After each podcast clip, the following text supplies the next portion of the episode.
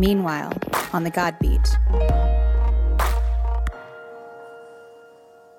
Hey Godbeat listeners, I'm Dhanya Addanki, the Associate Web Editor here at Sojourners. Next week marks a deadline for the Trump administration.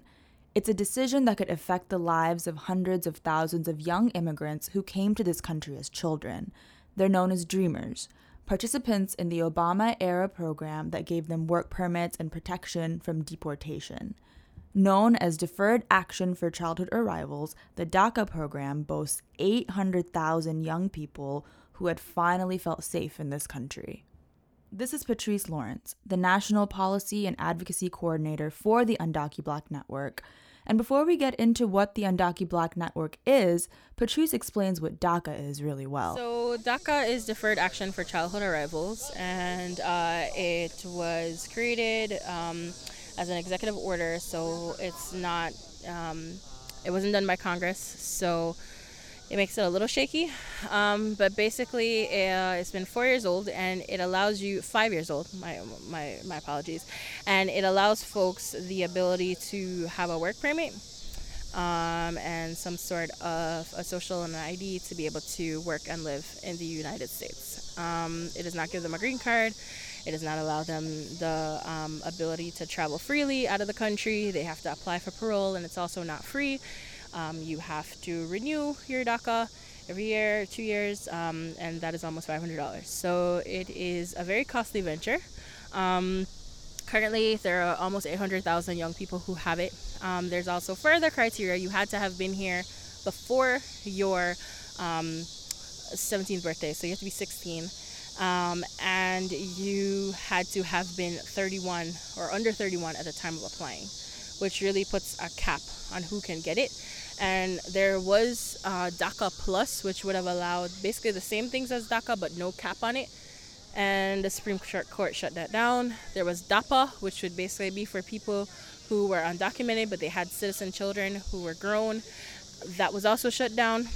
So there really isn't much mobility for folks. But now, attorneys general, led by Texas's Ken Paxton, are threatening to sue the Trump administration if he doesn't agree to phase out the program by September 5th, a few days from now. Of the 800,000 young people in the DACA program, 76% are Latinx. But there are a myriad of ethnicities, nationalities, and countries represented that we don't hear about for plenty of different reasons. This is where the UndocuBlack Network comes in.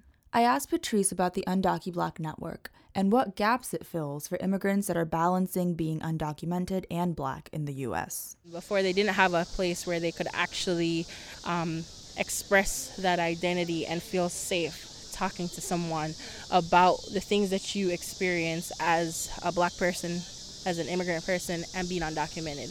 Um, it was a space that's mostly dominated by Latinx folks and um, other uh, folks.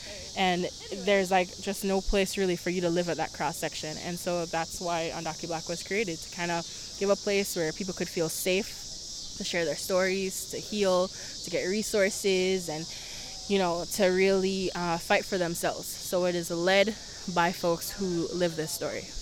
Patrice also reminds us of the complicated reasons why some people are undocumented and stay undocumented. The difference really in status and whether or not you have it, sometimes it's just red tape. Sometimes it's just the circumstances that you have. Sometimes it is the socioeconomic uh, status that you were born in. It is so arbitrary, like for you to lose status. This, this, this, you know, no story is the same. Almost every story is unique. It is not the same. And so that's what's really important that I would like folks to understand that like it is much more than just people crawling over here or something like that. And then why do people do that in the first place? More than likely, America was doing something to that country. There was some sort of policy, there was some sort of greed, there was some sort of theft of their land, of their resources, of their people. There was something or their folks were here. And there's a lot of folks who are undocumented right now, especially black folks, since most black people don't share a border with the US. So they may have come here on a visa or something like that. And they came here with the expectation that um, maybe their family would be able to keep them, or a job would be able to keep them, or something of this sort. And something fell through. And then they had to face the hard decision do I go home um, where I am banned from the US for five or 10 years because that's what the bars are. The 1996 laws under Clinton um, had these bars where basically you were barred from the US for five or 10 years. And that's what people um, have. And we know the power that the US has. That affects other things in their lives too, right? And they've got family here. I met Mwewa Sumbwe through the Undocu Network. She's 21 and lives in Maryland and has for the past 17 years. Mwewa was born in Zambia and came to the US when she was four. She's a student at the University of Maryland where she studies community health and is hoping to start a handmade soap, lotion, and body butter business called Soulful Love very soon. She's also undocumented. She calls herself a documented immigrant and told me how she felt when she heard that the program might be phased out.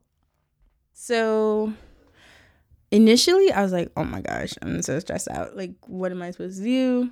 Um, because my DACA expires next August. So I have like a year left.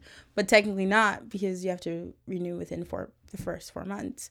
Um, yeah, so initially I was terrified. Then I was just pissed off because I was like, why? There's no need. There's only 800,000 of us that you're affecting. It there's no need for that.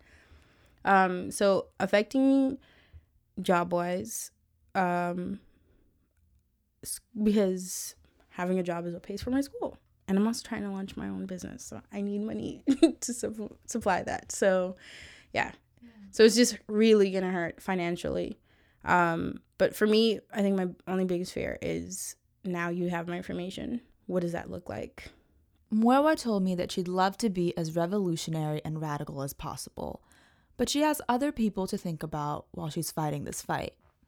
It's mostly my parents and my siblings. Like even with Undocu Black, I'm the only person who's like been active in like social justice, and that's only been like a year and a half. But doing things that I didn't expect to be doing, um, and to be vocal and out about being documented, it's still like my parents still like, ah, oh, you should be careful in what you say and what you do, right? So there's just like culture background as well as just their own status that is affected. Mwewa hid her status for 15 years and she talked to me about the complicated reasons why. There was a lot of taboo about being undocumented, even in some of her own communities. Oh, so you're in America, but you're still struggling, right? Or you're not any better. Especially, like, and I keep coming back to my parents because my mom is an MBA, my dad's a lawyer, but in Zambia, but here they're not doing those jobs, right? So then you're dealing with people who are like, oh, you do this and this and this, but you thought you were better education wise. So it's sort of like looking down on your family. She realized why hiding in the shadows wasn't helpful for her or other undocumented people. Most people, when people think of an undocumented person, they think a Latinx person. And so it's also, well, don't present yourself as what that as that's what you are because then it's like there's more light shed on black people and or undocumented black people and it's like it doesn't really matter because already people or people will see me as a black person first before they see me as an immigrant. So I might as well tell my story if I'm already fighting two different systems. The purpose of people coming out as undocumented is I want you to know my story, you know that I exist and acknowledge my existence.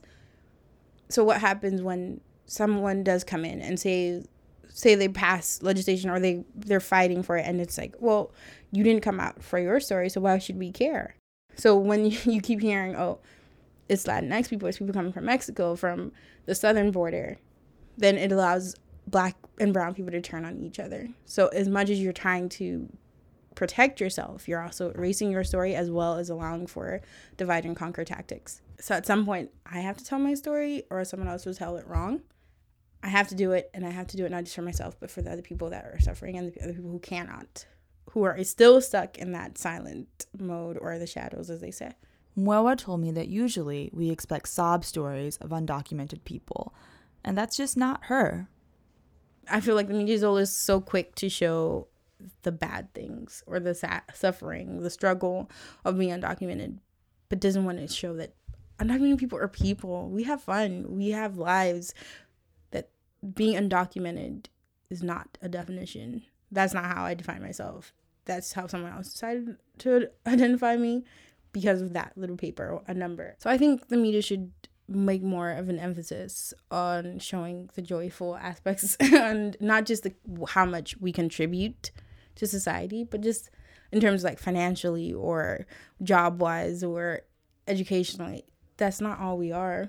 You know, we're not machines who just function on anything. We're human beings. There are as many different narratives around issues related to our broken immigration system as there are people caught up in it. Mwewa's story is just one. And now, as we wait for the Trump administration to make the final decision about DACA, the lives and stories of 800,000 people are in limbo.